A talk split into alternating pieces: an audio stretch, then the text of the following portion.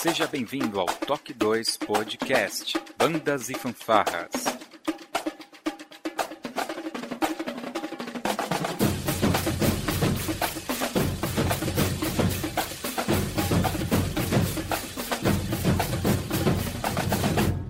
No ritmo da vida, na batida do coração.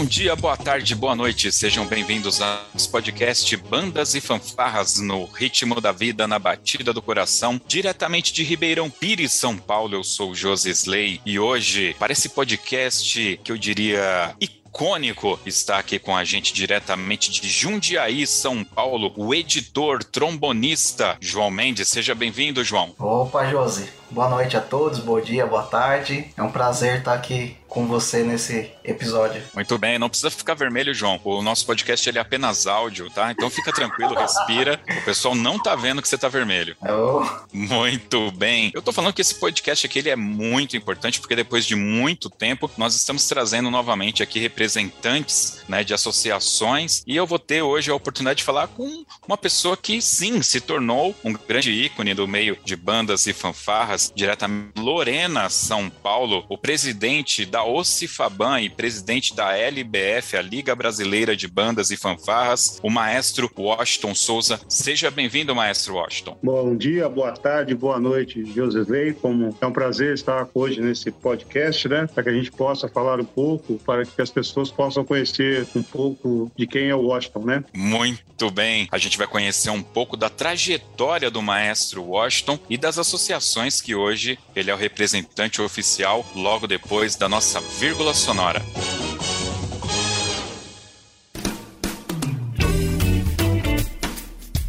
Olá, você está ouvindo o podcast do Toque 2 Bandas e Fanfarras, do site toque2.com.br. Para entrar em contato conosco, você pode acessar as nossas redes sociais através do nosso site ou então pelo e-mail contato@toque2.com.br. E se você gosta do nosso trabalho e deseja nos ajudar a produzir um conteúdo com qualidade cada vez melhor, acesse a nossa plataforma de contribuição pelo site apoia.se toque 2 e veja como contribuir. Este podcast tem o apoio cultural do Portal Brasil Sonoro. Clique, ouça e toque. Para ter acesso às partituras, visite o site brasilsonoro.com.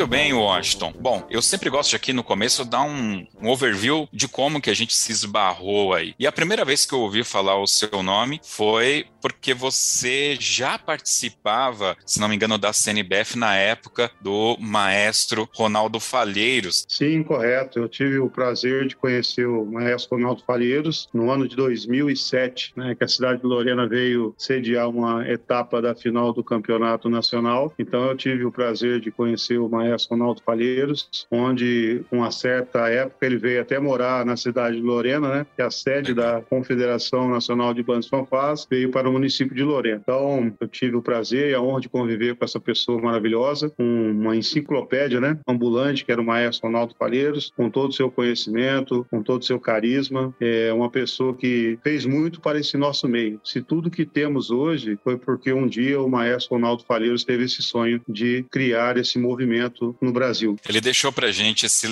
nós temos que fazer o possível para levar isso adiante, né, Washington? Sim, acho que nós temos que sempre estar tá lembrando das coisas boas que o maestro Ronaldo Fareiros deixou. Né? Somos seres humanos, às vezes as coisas acontecem que não é do nosso gosto, mas nós como pessoas e seres humanos temos que guardar sempre aquilo de bom que foi plantado pelo nosso querido amigo maestro Ronaldo Fareiros. Muito bem. Washington, eu quero saber um pouquinho da sua história. E quando nós vamos entrevistar alguém, nós temos um podcast chamado Soneto e a gente tem três perguntas que é para derrubar o, o, convidado. Então, eu vou fazer essas três perguntas perguntas, preste bastante atenção, porque elas são capciosas, tá? Nós queremos saber, o povo quer saber, como diria Sérgio Malandro, é, qual é o seu nome completo, qual a sua idade. Quando eu falo profissão, é aquele trabalho, né, que paga o boleto, põe a comida na, na mesa. É, o meu nome completo é Washington de Oliveira Souza, né? Segunda pergunta. A idade? 18? Mais que 18. anos, né? Nascido 54. Mil... É, sou de 1967. Né? Pô, nasceu ontem à tarde, pô. É, e a minha profissão mesmo de corpo e alma foi músico militar, né? Ah, que legal. Hoje eu sou da reserva, mas eu servi por 30 anos as Forças Armadas. Qual é o seu instrumento, Washington? Sou zafone. Ah, fantástico. Muito bom. Low brass, a baixaria. Isso é. aí é o que fala grosso. Muito bem.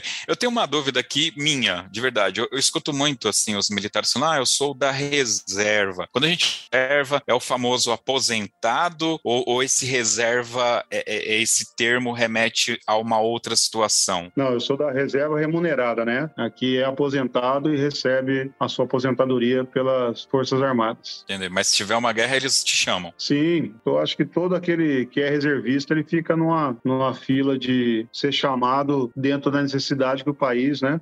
As Forças Armadas precisar usar o efetivo que hoje está na reserva, todos serão chamados. Mas, graças a Deus, o nosso país é um país de paz, de harmonia e Sim. esperamos nunca ser chamados. Mas como é, existe nas Forças Armadas, né? Um velho ditado: 100 anos sem ser usado, mas nem um dia sem estar preparado. Que da hora! Não conhecia essa. Muito bom, realmente. Muito bom. Washington, eu acredito que você, é, em função das Forças Armadas, né, deve ter em algum momento esbarrado aí com bandas e fanfarras, mas eu queria saber como que veio essa questão da música na sua vida, né? Pai, é um avô, um tio, você teve uma motivação, viu na escola quando você era criança, como que foi essa chegada na música na sua vida? Então, a música na minha vida foi bem interessante, eu não tenho nenhum parente músico, nada, né? Mas eu tive a felicidade de nascido e criado na cidade de Lorena e por volta de 1974 a, a cidade aqui ela tinha uma grande participação de bandas escolares, em torno de, de 9 a 10 bandas que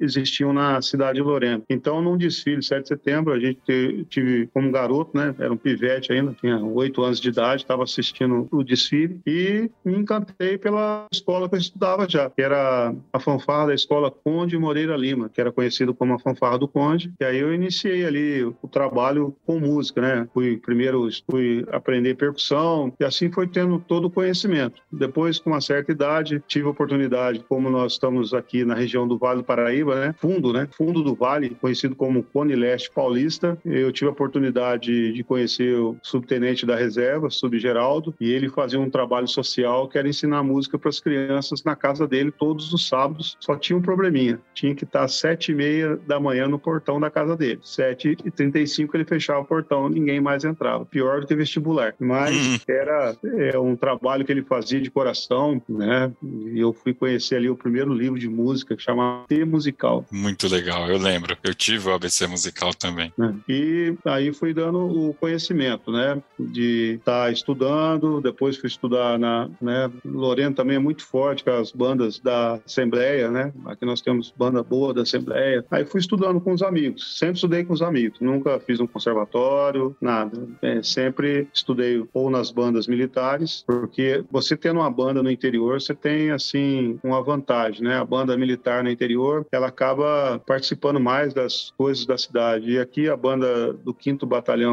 de Infantaria de Lorena, ele sempre cedia o período da tarde para que aqueles civis que quisessem estudar música vinham fazer o seu estudo e sempre algum músico. Aí era o professor. Nós, como civil, criança, nós tínhamos essa oportunidade aqui em Lorena. Poxa, muito bacana saber disso. E em que momento, assim, você falou, poxa, a música acho que pode ser a minha profissão. E você nunca pensou em ter uma outra profissão além de ser músico? Então, aí aconteceu que em 1996, ou 86, aliás, eu fui chamado, né, para cumprir meu serviço obrigatório militar. Eu teria que servir. Então, entrei no exército e ali tinha a banda e, né, apesar da gente falar que é músico, fazer teste teste para a banda, é uma dificuldade conseguir entrar no, numa banda militar. É, as vagas são bem concorridas. E eu fiquei, entrei em 1986 e eu fiquei três anos na tropa Eu era hum. da, de companhia de tropa e eu via a banda, né?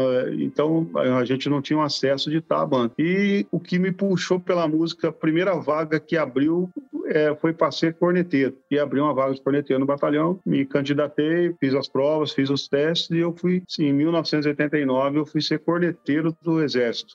Né? Fui, fui conhecer essa função, né, que é muito difícil. Às vezes fala do corneteiro, o corneteiro ele pode acertar o ano todo, todos os toques. Se ele errar um pique um dia, ele está queimado. é uma, uma, profissão que, que é, as pessoas às vezes conhecem muito pouco, né? O corneteiro das Forças Armadas. E ele tem, assim, é uma pessoa que tem que estar, tá, conhecer bem o trabalho, porque ele faz o, a tropa acordar desde manhã até a noite às 10 horas da noite. Então ele é o relógio do batalhão. A alvorada, café da manhã, almoço, reuniões que são tem a necessidade de que o comandante quer que faça, reunião de oficiais, subtenentes, de sargentos, e ele tem que estar ali, é o reloginho do batalhão. Ele tem que saber todos os toques e independente se ele é corneteiro do exército, da marinha ou da aeronáutica, ele estuda um, um livro que a gente chama FA 113, que ali estão os toques das três forças, porque ele pode estar de serviço um dia e chegar alguém que seja da escola de especialista em aeronáutica e ele tem que saber o toque desse graduado, então ele tem que estudar bastante. E por incrível que pareça, os toques eles já não são montados. Você que tem que montar graduação, qual a função, aí você junta tudo e é hum, montado o toque. Aí você nossa. treina para tocar isso. É uma logística interessante, é do corneteiro.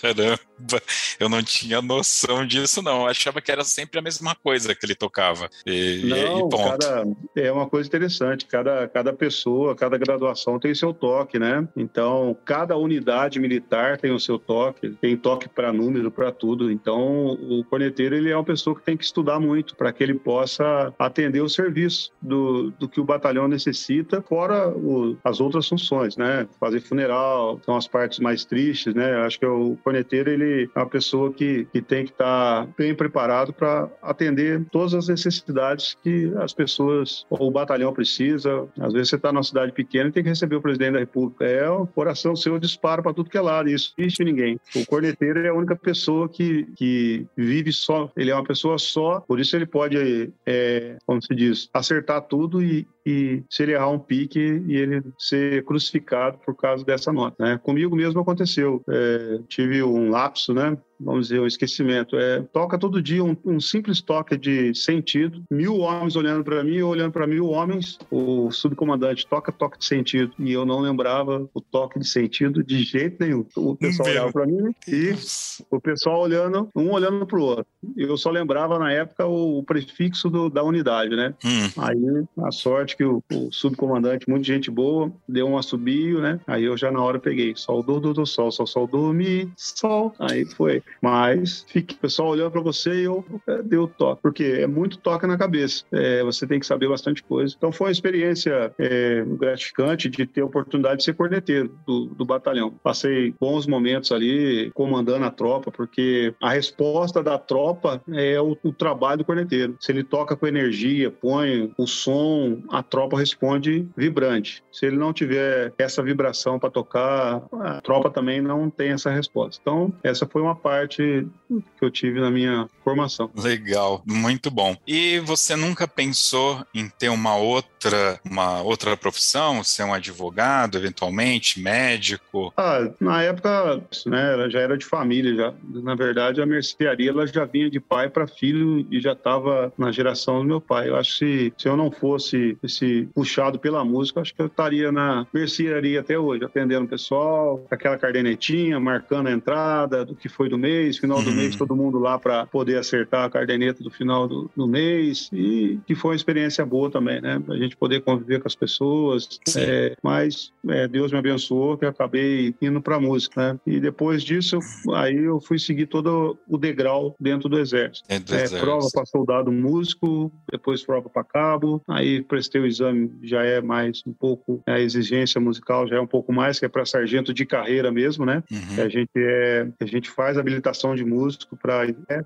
que é a escola de instrução especializada do Exército. Então, aí passei na prova e, e por incrível que pareça, é, é até interessante. Na carreira militar, todos fazem a prova, entram e são promovidos naturalmente. O músico não, ele tem que fazer prova para cada graduação. Se ele não passar, ele não é promovido. Que coisa. É bem diferente do bem diferente. Da, quem é da, da tropa, né? Ele faz a escola, sai sargento, ele chega até suboficial. O músico não. Soldado, cabo, terceiro sargento, prova para segundo sargento, prova primeiro sargento, suboficial e assim ele vai. Mas ele tem que fazer todas as provas. Se ele não passar, ele fica anos e anos na mesma graduação. É um, é um Interessante.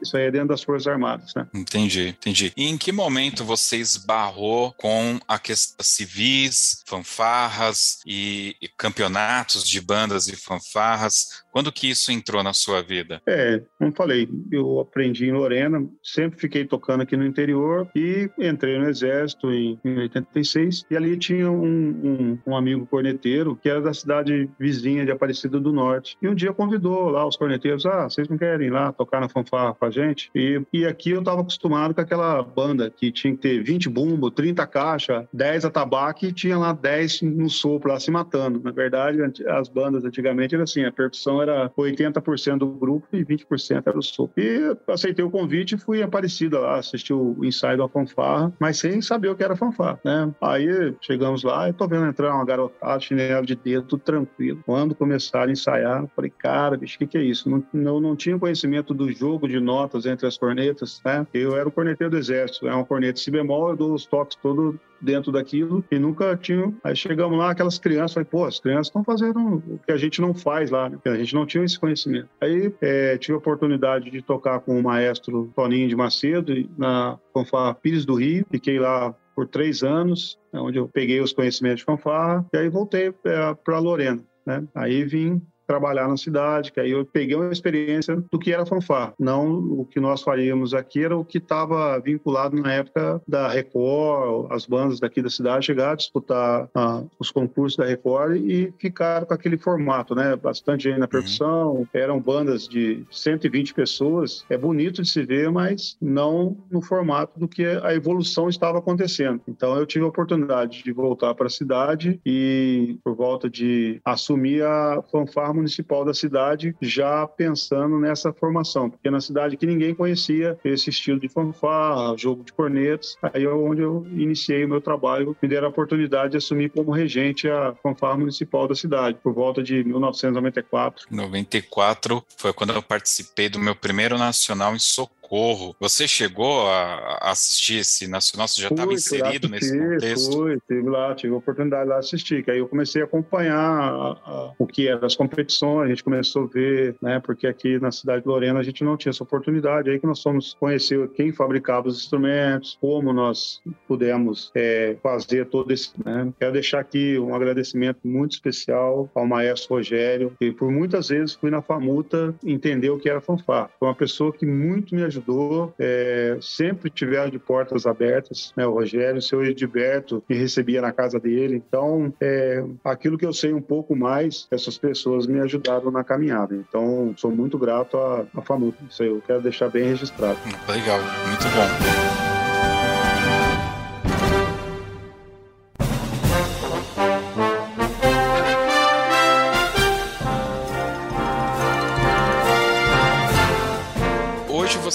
Você regente da FAGAP, correto? Sim, a FAGAP é uma paixão. Eu estou na FAGAP desde 1995. Caramba, basicamente desde quando eu comecei.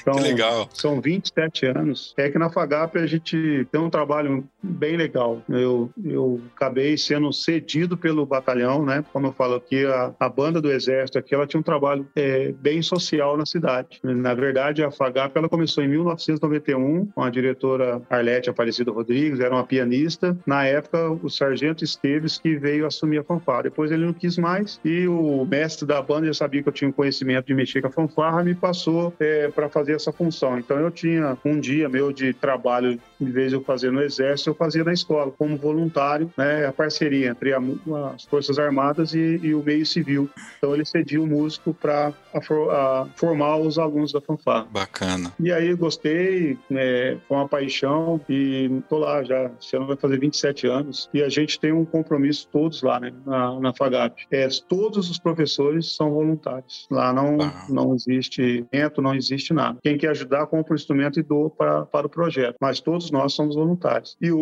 é, aqueles alunos que passaram por lá, hoje são profissionais, são músicos profissionais, vêm aos finais de semana ajudar na formação dos novos alunos. Então, é, a gente fica feliz por isso, eles terem sempre no coração aonde aprenderam, né? Então, eles voltam, tem músicos que vêm São José dos Campos, Campinas, estão sempre lá é, aos finais de semana, é, passando a sua experiência, seu conhecimento para os, os jovens. É, para quem não é do estado de São Paulo, o que significa FAGAP? É fanfarra da Escola Estadual Gabriel Prestes. Gabriel Prestes. Esse, é. Pre, esse Gabriel Prestes tem alguma coisa a ver com aquele Prestes, o, o da Olga? Não. Não. não. não. Só... da Olga Benário. Muito bem. Uh, legal, legal. Aí, uh, eu sei que hoje você atua na presidência tanto da UCIFABAN como da LBF, então aqui eu vou, para o nosso ouvinte se situar melhor, eu vou dar uma quebrada e vamos falar um pouquinho primeiro da UCIFABAN. Como que chegou para você o convite? Eu sei que você já tinha um relacionamento é, passado passado com a CNBF, então, obviamente, você já transitava muito bem entre os maestros, né? Os, conhecia muita gente. E como que veio o convite para você se fazer uma chapa, formar uma chapa para a Ocifaban? E aí, para os nossos ouvintes que são do Amazonas e mais distantes do Pará, a Ocifaban hoje é a entidade representativa das bandas e fanfarras do estado de São Paulo, é ligada à Liga Brasileira de Bandas e Fanfarras, certo? Então vamos lá, Ocifaban. Ocifaban Aban, né? Ela é uma entidade, ela foi criada no ano de 2006, né? Hoje tem a sede Presidente Prudente. E a questão de ser o presidente da USFABAN, né? Ter assumido agora no último dia 7 de janeiro foi porque o atual presidente, o senhor Carlos, ele por motivos da, de estar trabalhando na Secretaria de Educação, não poderia estar com o tempo disponível para acompanhar todos os, os trabalhos, a, as visitas que, que o presidente tem que estar assumindo. Então, ele não poderia continuar e nesse momento eu achei que seria uma oportunidade que eu poder estar à frente da UCFABAN para poder ajudar o meio. Então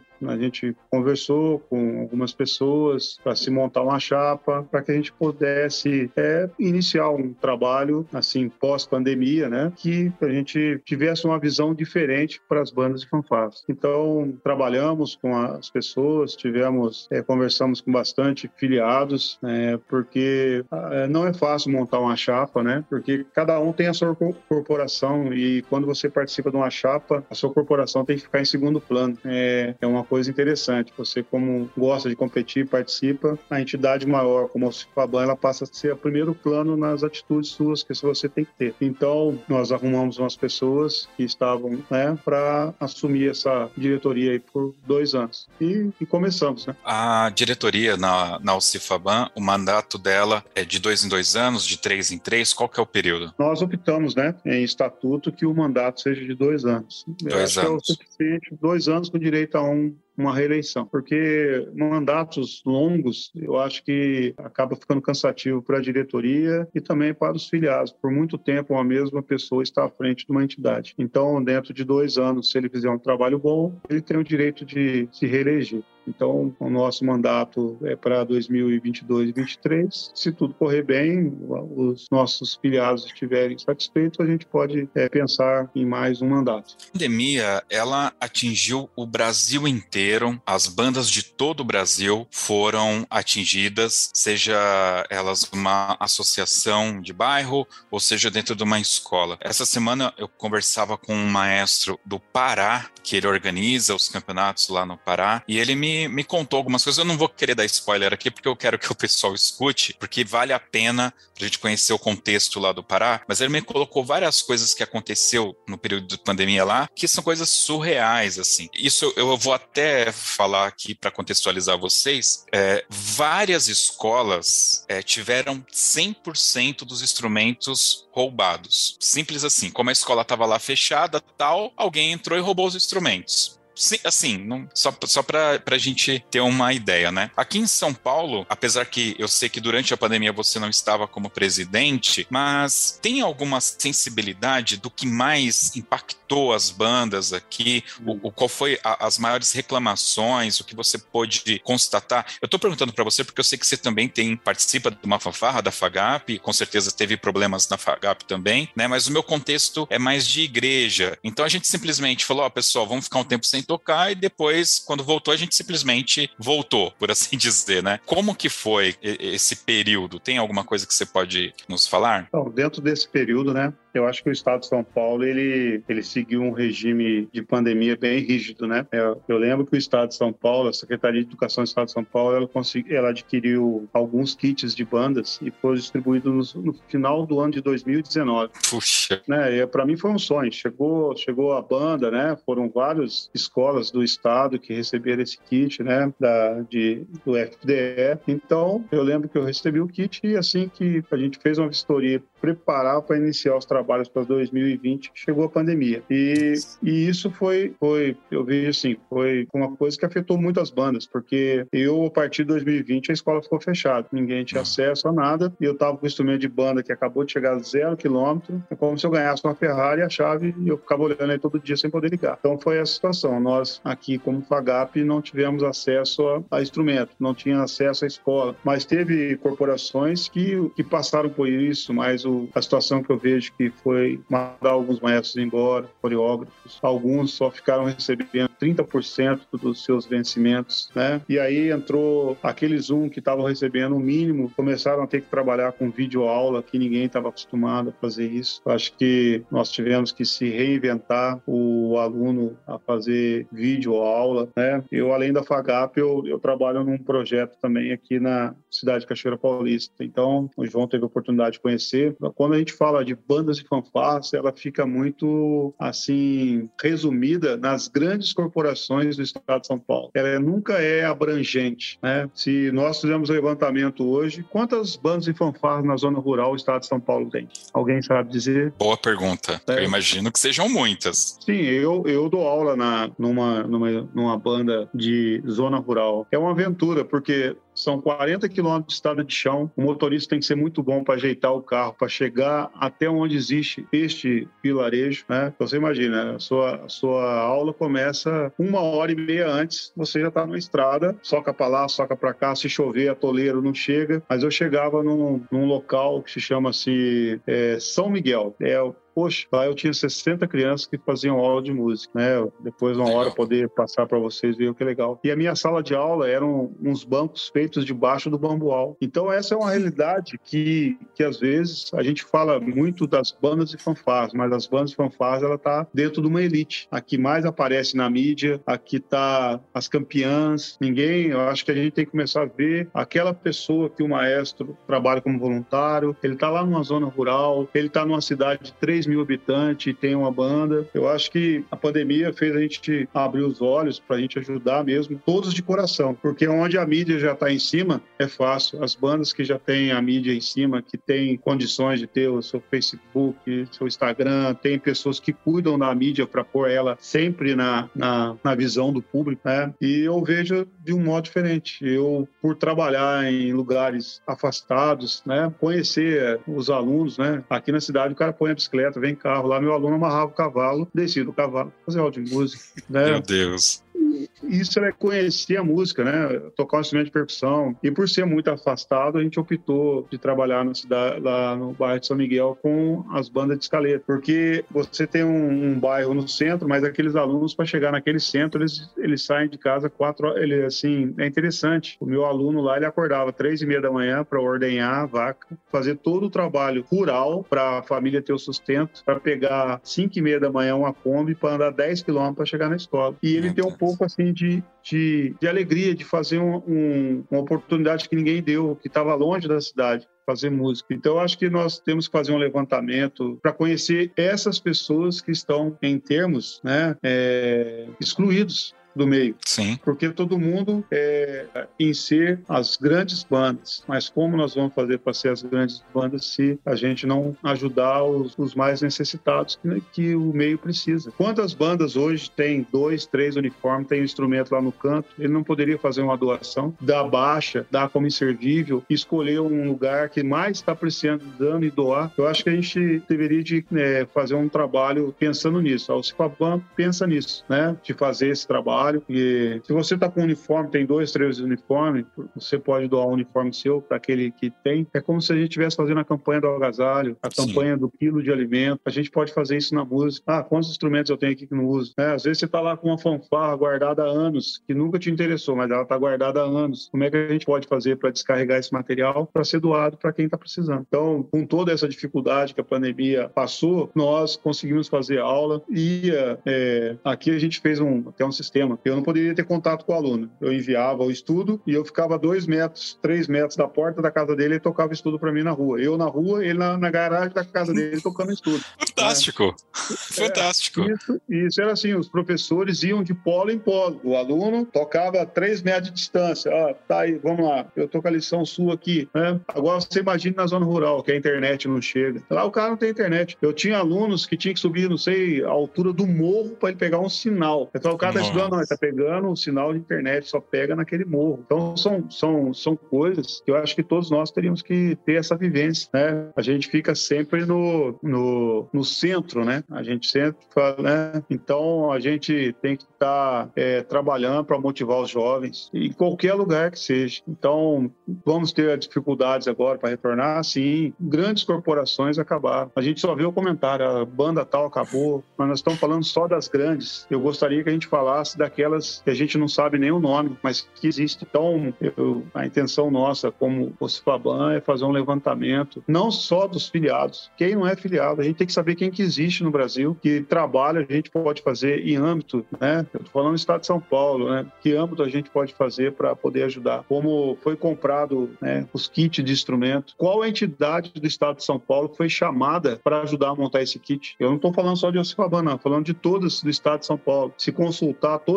elas, eu acho que nenhuma delas foram chamadas para participar dessa reunião, para se montar o kit, o kit banda, né, que a gente tem. Então, são coisas que a gente precisa ver e trabalhar para que possa chegar um material de qualidade. Né? Quantas bandas receberam esse kit? Será que estão em atividade ou esse kit vai ficar anos e anos guardado e depois será dispensado, jogado fora? Alguém sabe dizer? Porque nós não fomos consultados. Nenhuma entidade do Estado de São Paulo foi consultada. Né? Então, nós temos que é, tentar fazer esse levantamento.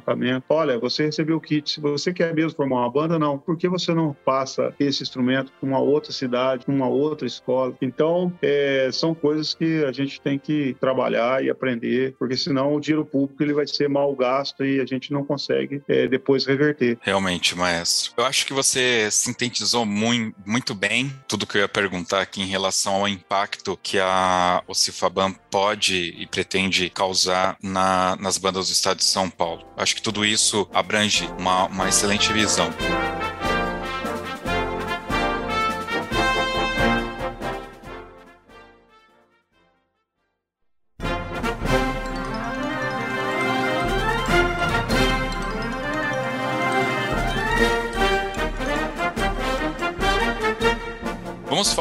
Pouco de futuro. O que, que vem pela frente? Né? Você acredito que deve ter aí uns dois anos, então, de, de mandato ainda. O que, que você está vendo para frente em termos de eventos, sejam campeonatos, festivais, workshops, mudanças no, estatutárias ou, ou, nos formatos? É, a gente vai estar tá trabalhando. Nós tivemos, conversamos né, com a diretoria. Para a intenção nossa é fazer festival, mas não festival só de música fazer de dança, porque muitas vezes a gente Maravilha. fala, sempre a gente está falando da banda. Poucas vezes nós falamos do corpo coreográfico, da baliza. São pessoas que fazem shows e são pessoas que muitas vezes não, em toda a sua vida não escolheram a a música que queriam dançar. Sempre foi o maestro. Verdade. Competir, é o maestro que escolhe a música, quer dizer, o coreógrafo não tem oportunidade, a baliza, o mor, o baliza masculino. Então nós pretendemos fazer esse primeiro festival, né, artístico, não vou nem dizer que é de dança, é valorizar o lado artístico. Eu tenho que ver a baliza como se ela fosse a bailarina e a banda tivesse na coxinha, o corpo coreográfico com um grupo de dança. E assim, eles escolherem a música que eles quiserem. Eu quero dançar essa música. Pronto. Quantos coreógrafos poderiam ter tido um trabalho melhor se ele tivesse escolhido a própria música que, que o grupo dançar? Então, nós estamos trabalhando para isso. Pretendemos fazer um concerto com a participação de, de várias bandas da UCIFABAN, virando uma banda só, um grande concerto. Né? Estamos trabalhando fazer um camping com, Bacana. com cursos, tudo. Então, nós estamos em conversação né, para para isso. Então, é, são trabalhos que a gente quer implantar para ver se vai dar certo. E todo mundo tem que ter uma coisa. Eu vejo às vezes nos grupos todo mundo falando vamos fazer mudanças, mudanças, mas a mudança ela só vai acontecer gradativamente. Eu não consigo fazer uma mudança brusca de um dia para o outro. Tem que se planejar em quantos anos será feito essa mudança e nós vamos ter certeza que tem alguns grupos que não vão querer a mudança. Faz parte do ser humano. É o livre arbítrio que Deus nos deu. Eu quero fazer, não, eu não acho acho interessante. O custo é muito alto, porque toda vez que a gente pensa, a gente pensa apenas num grupo seleto. Nós nunca pensamos num todo, porque a banda, em todos os aspectos, é um, um investimento alto, muito alto, né? O valor de instrumento. O diretor sabe que às vezes tem instrumento que é o valor de um carro, ele não tem essa noção, né? Então, nós vamos estar trabalhando e fazer essas é, mudanças que nós achamos que seja correta para o meio, é, gradativamente, com tempo de início, Capacitação. Eu não posso mudar nada se eu não dou capacitação. Como é que vai haver uma mudança se não houve capacitação para quem quer aprender? Então, nós temos que sempre ter esse raciocínio. Capacite para que a mudança ocorra, né? Nós temos que ensinar a base. Você tem que fazer uma base, ter um fundamento para que tudo ocorra e aconteça da melhor maneira possível, né? Então, é, são coisas que têm que ser trabalhadas. Nós já tivemos várias tentativas aqui no Brasil e não deu certo. Por quê? Porque não houve capacitação. Quem tinha tinha condições aprendeu, quem sabia não queria ensinar. Então, infelizmente, as coisas não aconteceram. Então, se nós temos que colocar o pé no chão e dar um passo de cada vez. Não leva-se um certo tempo de, de anos para que haja essa mudança e essa mudança fique sólida. Então, nós, como Cifabam, vamos começar a dar alguns passos, né? E quero que todo mundo entenda: a semente ela não vira árvore da noite para o dia. Você vai plantar a semente e vai ter que ter a paciência para ver a semente crescer. E se você não jogar aguinha na semente, cuidar da semente, semente, ela vai morrer. Então, no meio nosso, acontece algumas coisas assim. É plantada a semente, mas ninguém cuida para que vire uma árvore, né? E as coisas aconteçam. E nós temos que pensar o quê? Que não é mudança. A gente tem que ter uma filosofia do que a gente vai fazer como trabalho, mas todos têm que caminhar juntos. Alguns acham que não é certo e nós temos que entender que alguns vão vai comungar dessa mudança e outros querem manter aquela tradição que, que ele acha que está bem. Com certeza. Bom, eu não tenho como não fazer esse gancho nesse momento, porque você me deu a deixa, tá? É, nos últimos podcasts que eu tenho feito acabou suscitando um assunto que é a questão da marcha, né? Eu sei que a, que a também está indo nessa direção de ter uma categoria onde as brass bands, as bandas marciais, vão se apresentar no ambiente fechado é, como uma banda é, é de concerto, né? E aí é exatamente isso que você acabou de falar. Quando você fala, olha, não vai ter marcha, já começa a, a gritaria, mas ninguém para para dar uma pensada. Calma, gente, não tô tirando a marcha, né? Mas eu queria o maestro comentar um pouco sobre essa questão das categorias técnicas, né? Do porquê criar essa categoria das bandas indoor, né? Brass bands, bandas de percussão internas e tal. E, e, e uma opinião sua, talvez não como um, um presidente, mas como músico militar, em relação ao como você vê essa questão da marcha. Então, é, sou uma pessoa bem crítica quando eu tô do lado da minha corporação. Eu falo para a turma assim,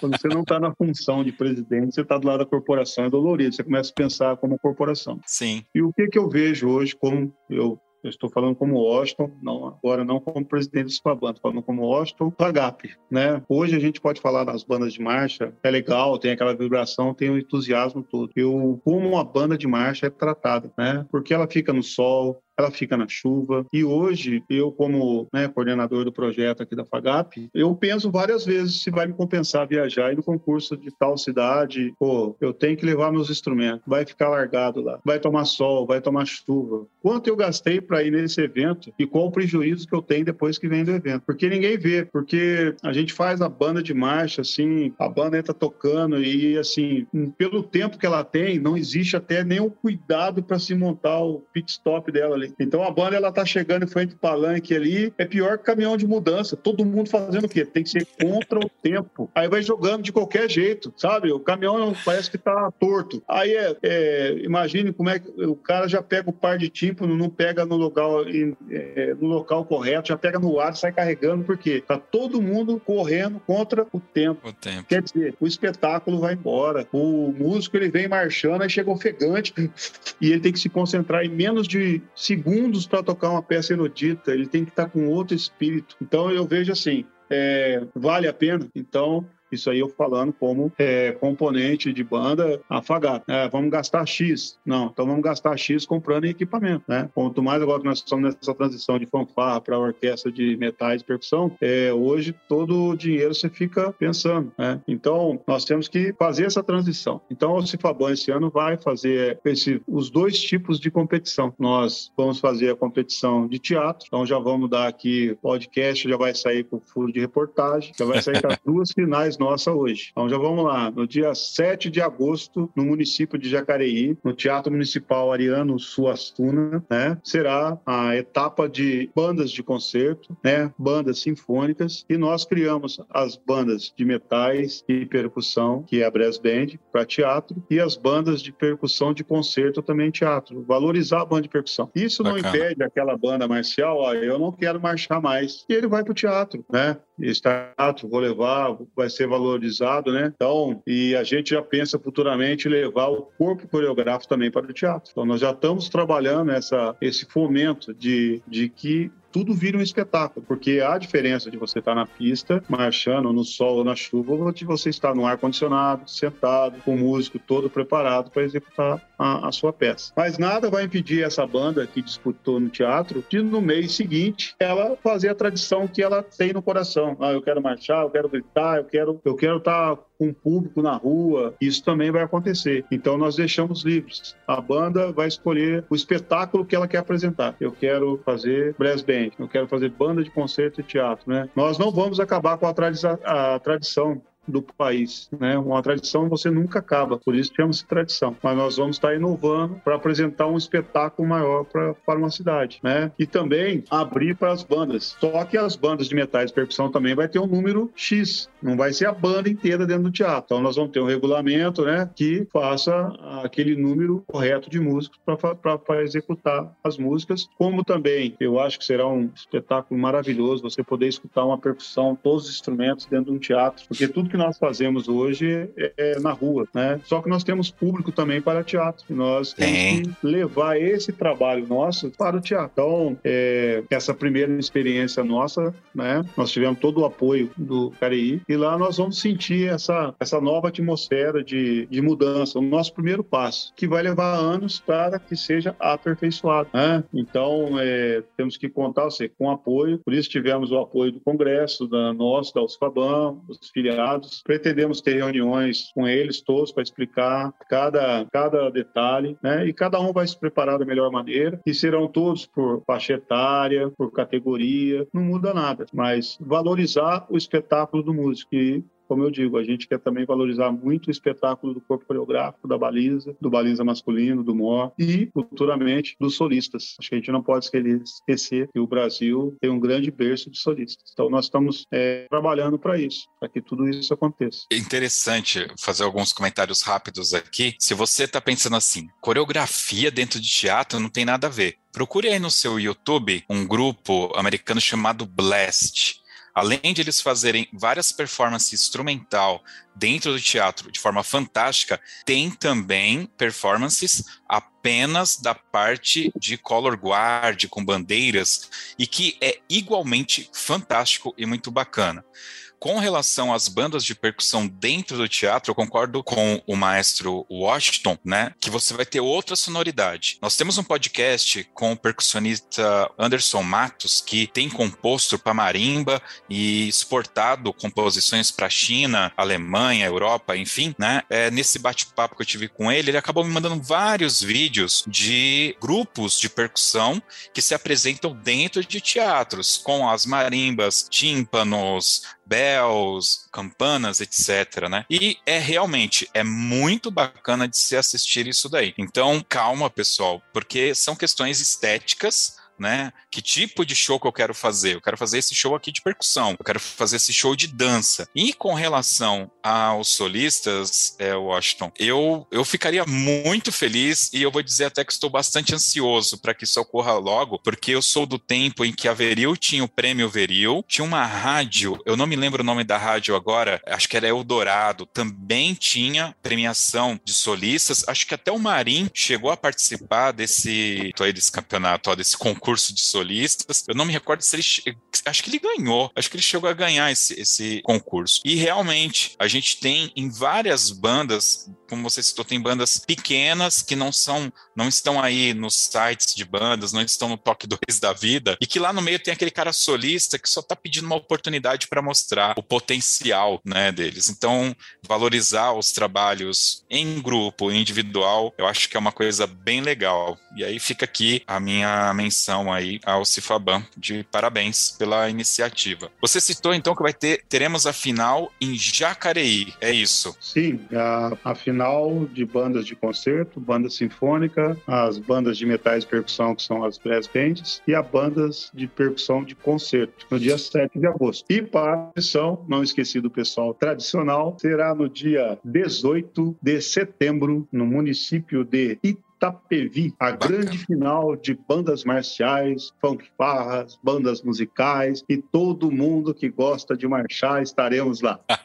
aí esse aí eu tenho que ir, então, porque eu, é, eu gosto pra cara. Eu tô com muita saudade de ver banda marchando, tendo grito de guerra. Pelo amor de Deus, bandas, inventem gritos de guerra, tira aquele hip hip urra, inventem. Assistam alguns vídeos do, do Rio de Janeiro, por favor, tá? E, e criem gritos de guerra legal. Mas maestro, ainda dá tempo, a minha banda não é filiada, eu ainda consigo me filiar para participar desses campeonatos e como que eu faço para me filiar a minha banda ao Cifaban? Aqueles que forem simpatizar ao Cifaban, está aberto aí para que você venha participar da nossa entidade, venha fazer inscrição, não custa nada, é gratuito, não se paga filiação, ah, nós não, para novos filiados não vai custar valor nenhum, isso aí foi decidido em assembleia, né? E venha participar conosco, é, conhecer o nosso trabalho. Nós estamos é, caminhando juntos e a sua participação junto a nós será importante. Show de bola. Pessoal, para quem quiser mais informações so sobre a Ocifaban, vai ter link aqui no post do site da Ocifaban, e-mail e toda a parte de relação pública deles para que bandas que queiram se filiar, ok? Vai ter então um link aqui no post.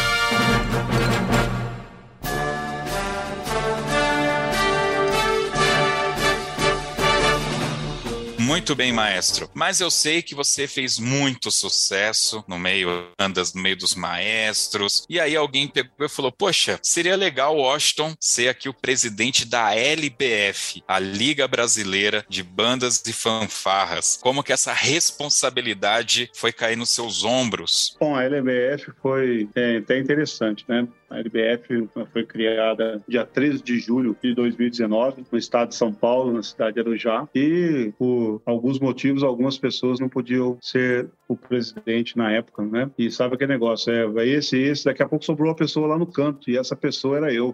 Aí olhei para um lado, olhei para outro, já não tinha mais ninguém.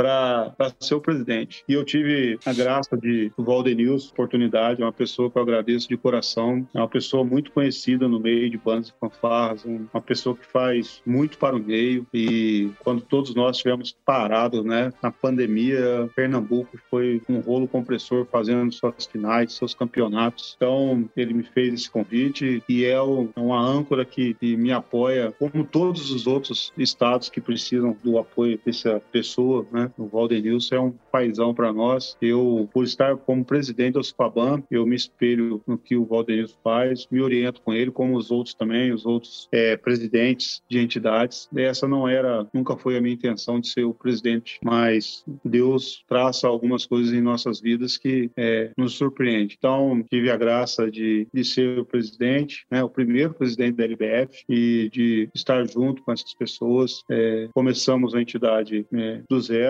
estamos trabalhando né, conseguimos fazer logo no primeiro ano de existência um intercâmbio com a banda da Colômbia. Não é fácil, a gente viu o quão é difícil a gente, as bandas do Brasil ainda não estão preparadas para isso, receber alguém de fora. A gente ligou para muitas bandas, pessoal ah, não dá para receber, não dá para receber. Então, aqui no estado de São Paulo a gente conseguiu ter o apoio é, da Fundação Liga Maria Guiar com o Maestro Charão, juntamente com a UAS do Brasil. Nós, mesmo sem dinheiro, assumimos compromisso com o Maestro Diogo da banda de Cibaté, de estar dando todo o suporte. Então, nós que ajudamos a, a achar o transporte para eles fazer o translado dentro do Brasil durante 15 dias. Então, tivemos o apoio do projeto Música e Cidadania da cidade de Cachoeira Paulista, onde eles estiveram lá por três dias, e um grande apoio da banda Lira de Mauá, que encerrou com um grande concerto lá no teatro. Né? E nós esperamos que o, a gente consiga ter no Brasil esse, esse costume de, de poder receber as pessoas. Porque nós falamos muito que nós saímos daqui, alguns músicos saem daqui, vão para os Estados Unidos, são recebidos nas bandas lá, ficam na casa. E nós temos que também aqui no Brasil ter esse carinho com as pessoas que vêm nos visitar. Mas foi uma experiência muito grande, né? Então nós tivemos essa oportunidade de estar com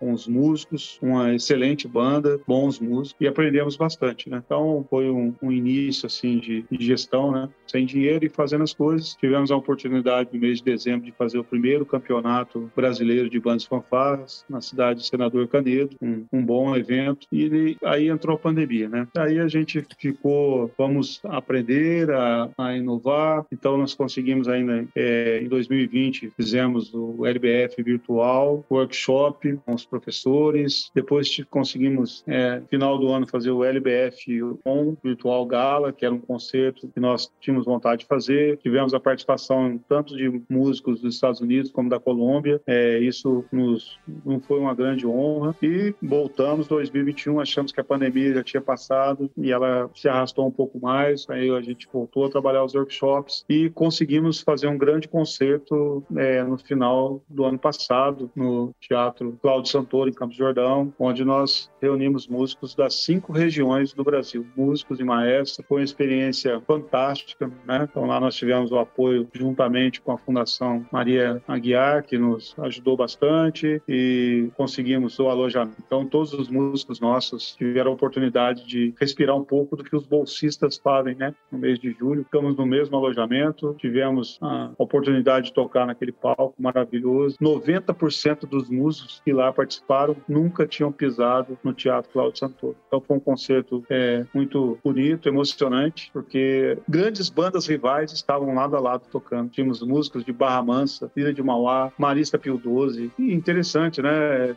Então, a gente tem que começar a fazer esses trabalhos para que as pessoas entendam que a pista é apenas um momento e que o músico ele tem que ser amigo do. É, a gente não pode achar o outro como um adversário. Apenas é um dia que é avaliado o trabalho. Né? A gente chama de competição. Então, futuramente, a gente tem, tem que mudar o nome, porque tudo que a gente fala competição é, cria-se algumas rusgas. E não é. No dia que nós fazemos o nosso show, é apenas avaliação do trabalho seu, do que você faz no seu estado, na sua cidade. Então, eu tive essa grande honra. Tenho essa grande honra de estar ainda à frente da, da LBF, e, mas não faço nada, nada sozinho. Né? Então, todas as trocas de experiência, de vivência que eu tenho é porque os estados filiados nos apoiam, passam as suas experiências. É por isso que tudo está indo correndo bem, está dando certo, porque todos estão caminhando juntos, estamos dando um passo de cada vez. Bem, é, a LBF é uma entidade bastante recente, ela, ela, tá, ela está aí na estrada, apesar que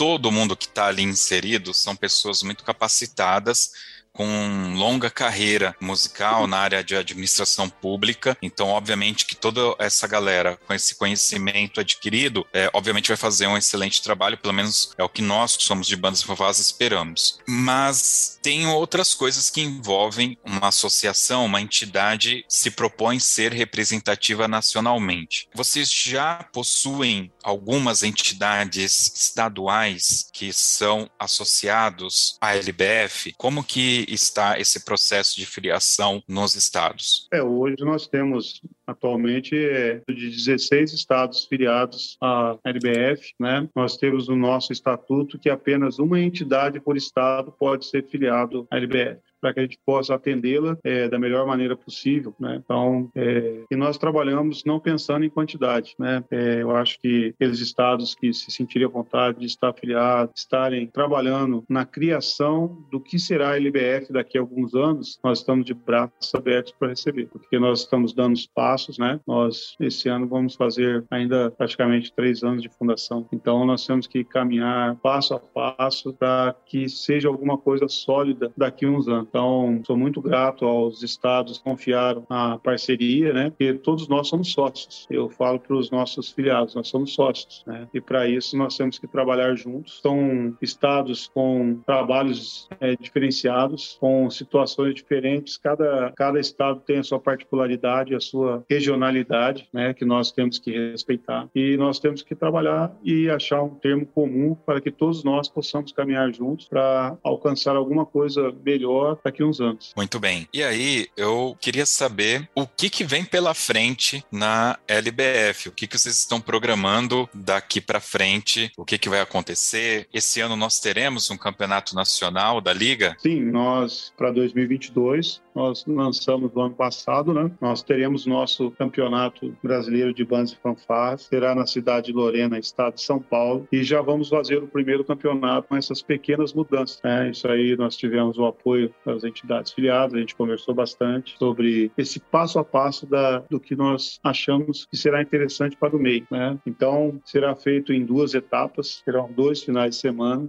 Né? O primeiro final de semana será no dia 5 e 6 de novembro, né? sendo que no dia 5 nós teremos as bandas de concerto, bandas sinfônicas, bandas de percussão de concerto, as brass bands e esse ano já vamos abrir os solistas. A LBF já vai ter a final do Campeonato Brasileiro de Solistas no dia 5 de novembro. Caraca, isso que da hora. Muito bom. Então, então essas modalidades que a gente vai estar fazendo no dia 5 de novembro, um sábado, a gente vai começar a dar esse passo. E no dia 6 será o nosso novo passo em, em pensando em como será o show. Aí nós teremos o LBF Indoor, que é para afiliados e não filiados, que será um evento teste, como a gente disse. É onde o grupo do corpo coreográfico, né, vamos voltar àquela a tradição. Um grupo de corpo coreográfico em teatro, né, no ginásio, e teremos o grupo de coreoguard. Nós teremos a, o futuro e a tradição no mesmo local, para que um veja o trabalho do outro. Só assim a gente vai conseguir que todo mundo comece a ver a mudança. Porque eu falar, a pessoa vê o vídeo, mas você está no mesmo local que está a tradição e o que nós pensamos para o futuro, aí as coisas já, já vai mudando. Aí nós vamos ter o que também? Os solistas de dança. Caramba. Porque às vezes o corpo coreográfico tem um cara bom e não conseguiu dinheiro para vir, mas ele consegue vir. Ó, eu, eu, eu levantei o dinheiro, meu pai levantou o dinheiro. Ele veio representar a corporação dele como solista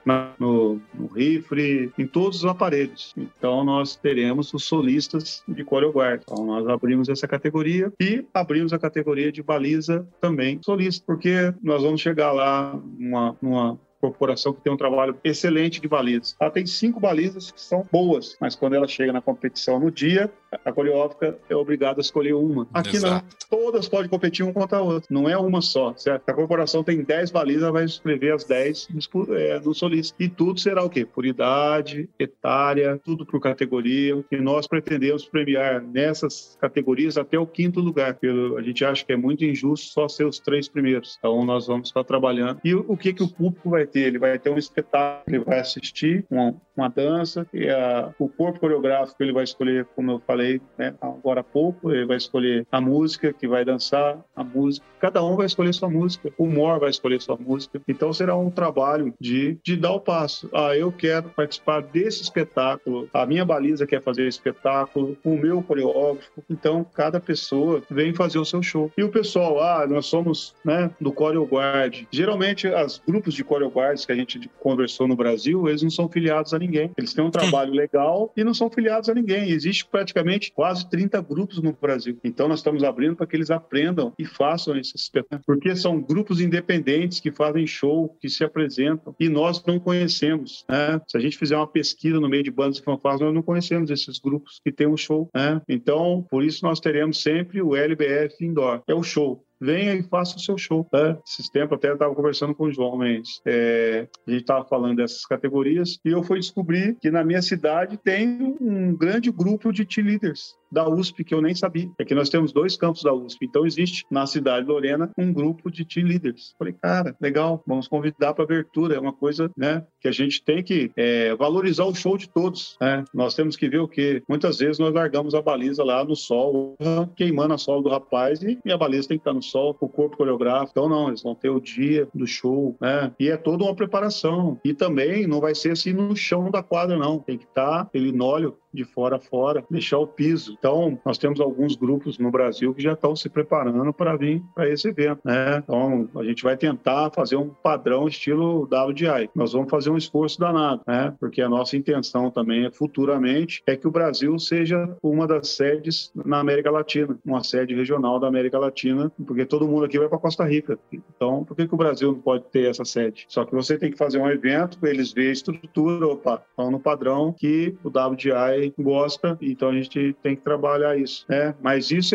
é, é o primeiro passo, né? Nós estamos dando o primeiro passo, nós é, não somos o dono da verdade, né? E aqueles que quiserem nos ajudar, a LBF, a falar um pouco da sua experiência, passar a sua ideia, nós estamos prontos para ouvir. Nós queremos ajudar, que nós possamos criar uma coisa sólida para que tudo vire um show, porque eu vejo assim, se a pessoa souber trabalhar, você vai vender um show de, de, de arte dança só com o corpo coreográfico, baliza e o solista artistas. Você pode chegar numa cidade e levar, ó, tô trazendo um show com tantas horas de duração e é um espetáculo, né? Se a gente for ver, é um grande espetáculo. Então nós temos que, nesse primeiro passo, a gente vai, vai ver o que pode ser feito. Então estamos trabalhando. Muito bacana, maestro. Ah, no caso, a, a LBF, ela é um pouco diferente da Ucifaban. Na Ucifaban, as bandas e fanfarras, elas são associadas, né? Aí tem o poder de voto, aquela coisa toda. Já na LBF, não. Ali é uma reunião de associações. Então, a própria Ocifaban, ela é uma associada também, né, da LBF, assim como outros estados têm as suas associações uh, vinculadas à LBF. É, digamos que aqui em Ribeirão Pires eu tenha, no, no caso a Ribeirão Pires não, digamos, vamos lá, na Amazônia tenha lá uma associação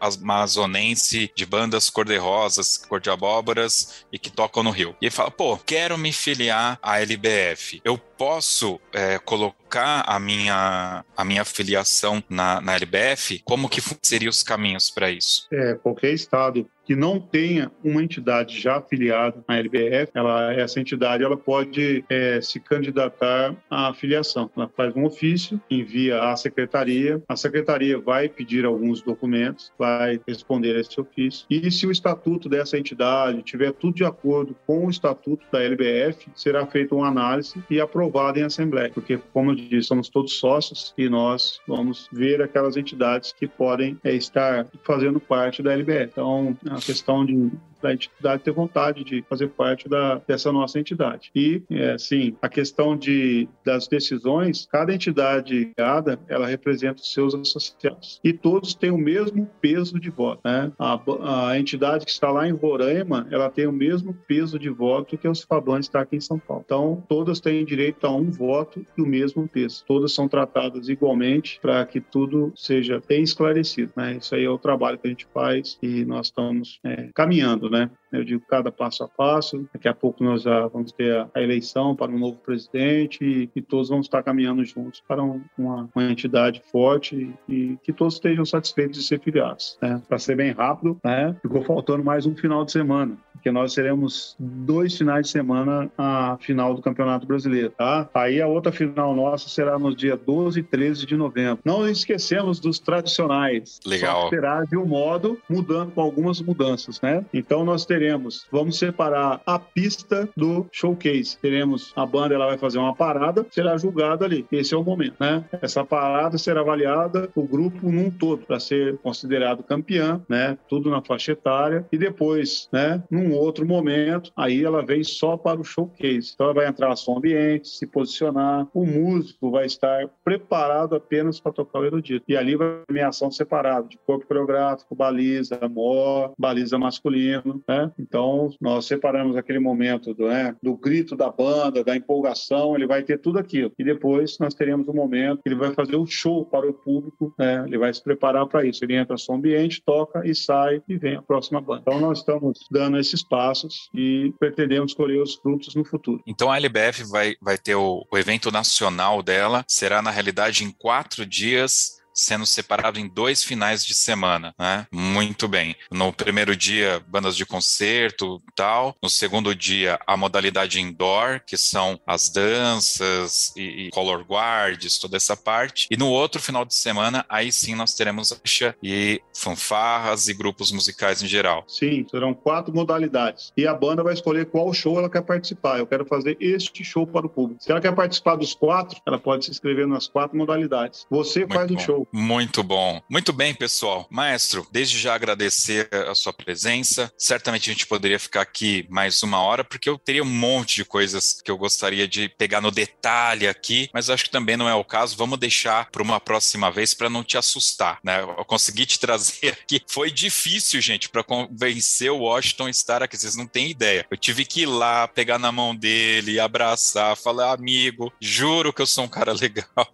Foi muito bom. De verdade, Washington Washington, é, para mim, é muito importante ter é, você, que hoje representa a Ocifaban e a LBR plano aqui no Toque 2. Eu fico bastante feliz de você me dar essa oportunidade de conhecê-lo e falar um pouco sobre essas duas entidades que eu trago no meu coração desde já. A Ocifaban já há algum tempo e com tudo que a LBF tem apresentado nesses poucos anos que está aí rodando, já mostrou ao que veio. Eu acho isso bem bacana. Quem ganha com isso são as bandas e fanfarras Washington, eu queria agora abrir aqui o espaço para você.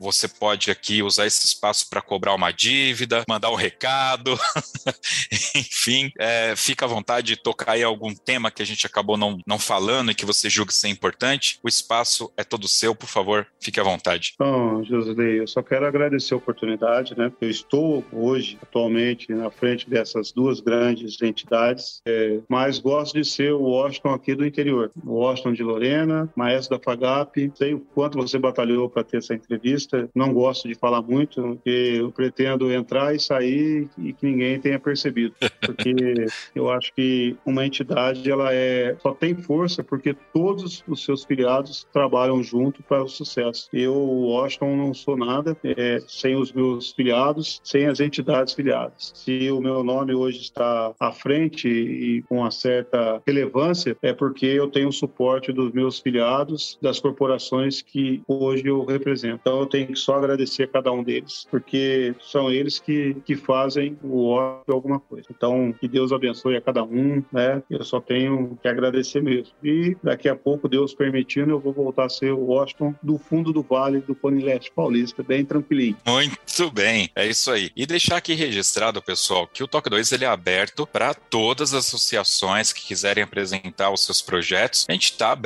aqui, tá? Não é exclusivo de ninguém. É que realmente eu, eu sou de São Paulo e sempre acompanhei a Ocifaban muito de perto. Então, para mim, realmente é muito bacana ter o, o Washington aqui. Então, espero que, que todos tenham essa, essa, essa visão também, tá? Não, não tô fazendo aqui, não tô jogando confete à toa, é porque realmente faz parte, tá muito próximo do meu contexto aqui. Em algum momento, a banda aqui da igreja já foi filiada da, da Ocifaban. A gente participava perto. Foi uma forma que eu encontrei para dar uma, é, uma, uma injeção de ânimo, e com aquilo o pessoal foi atrás, começou a estudar mais, a gente mudou muito o repertório. Então, para a gente foi muito bom. Aqueles dois anos que a gente participou como associado foi realmente é, muito legal, tá? Então, é por isso, beleza? Então, vamos agora para nossa dica cultural.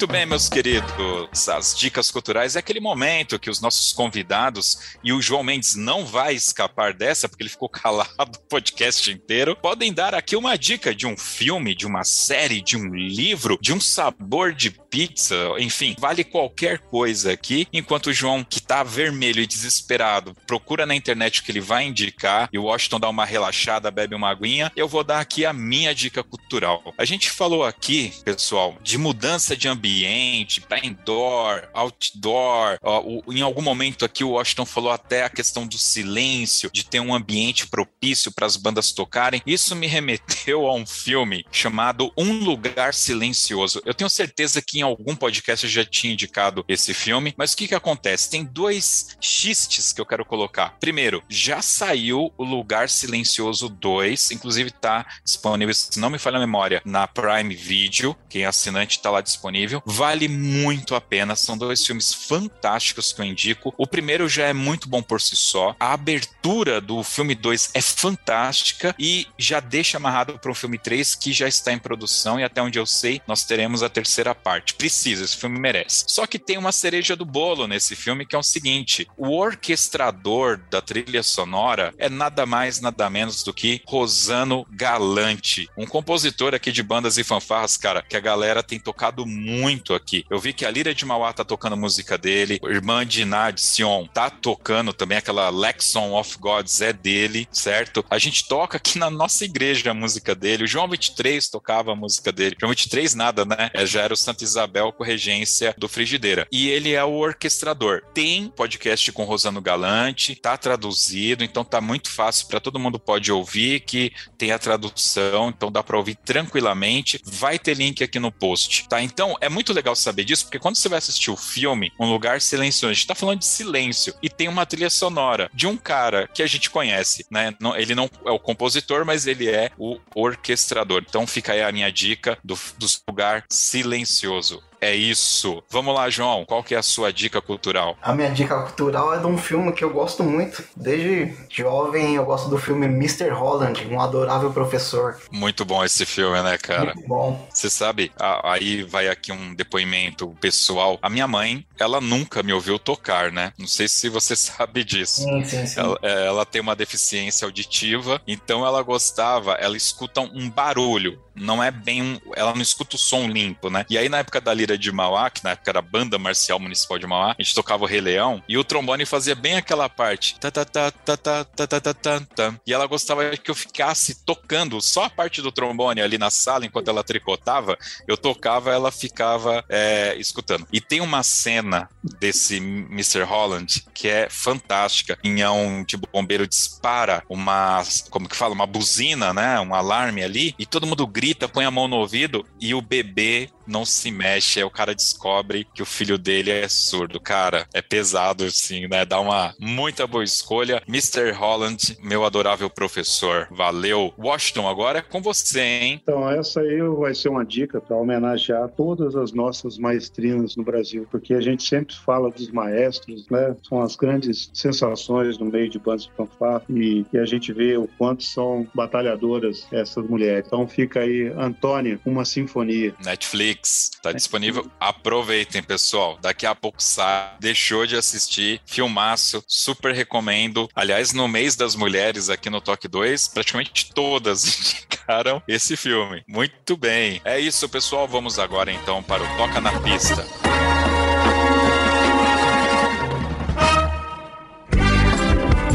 Toca na pista é aquele momento que o nosso convidado tem que escolher uma música, mas tem que ser aquela música do coração mesmo. Então, prepara aí, pen... segura, segura, Washington, que eu vou voltar aqui. Eu não vou deixar. O, o João ah, colaborou, vocês não sabem, mas o João está fazendo toda a parte técnica dessa gravação. Então, eu não estou tendo nenhuma dificuldade hoje, não estou tendo que ficar cuidando do Skype, nada, porque o que o João está se matando lá para gravar. Então, assim, João, enquanto o Washington respira ali, que ele está emocionado com a música que ele vai escolher, eu quero perguntar para você qual música você quer que esteja na abertura do, desse programa. Share Out. Eu quero saber aonde eu vou arrumar essa música. Mas Share Out, beleza. Essa música. Marcou. É, é, é, é marcou, né? Share Out. É verdade. Putz, cara, que emoção. Cara, eu vou colocar vídeo aqui para vocês, da época que eu tocava na banda, a gente tocava essa música. Realmente, Share Out é muito louco. Muito bem. Que, que, a gente vai escutar aqui no final, Washington, e por que você escolheu essa música? Então, essa é uma música aí que a gente eu escolhi, conheci ela o, o ano passado, né? E nós fizemos um concerto com, com a Fagap e a gente perdeu grandes amigos na pandemia, né? Então essa música foi escolhida, virou um hino, né? foi emocionante no concerto e acho que a Fagap foi a primeira a executar essa música aqui no Brasil. Eu não vi ninguém é, executar essa música que exige, né? Você tem que ter cinco trompetistas solistas para ela e a gente conseguiu fazer esse concerto de homenagem dos 30 anos da FAGAP com músicos atuais e os que passaram por ela nesses 30 anos e chama Song of Hope. Ah, Som da Esperança. Som da Esperança. É uma música muito bonita e seu autor é Peter Mikan, é isso mesmo. Ele é o autor da música. É uma música assim para você tirar o dia para refletir. E foi um, um trabalho que a gente pegou de coração para fazer, que a gente queria homenagear a todos, né? É uma música que ficou no coração, gosto de escutar sempre. Muito bem. Desde já eu quero agradecer o auxílio técnico aí do João. Obrigado, João. Valeu, ótima ajuda aí. Foi, foi bom, viu, não ter que cuidar da parte técnica, tá? Obrigado. Então aí, só dá um alô aí, que puder ajudar, tamo junto. Beleza. Washington, mais uma vez, muito obrigado pela sua participação. Eu sei que todos nós estamos numa correria aí, você abriu esse espaço na agenda pra gente bater esse papo. Eu creio que, assim como para mim, né, será de grande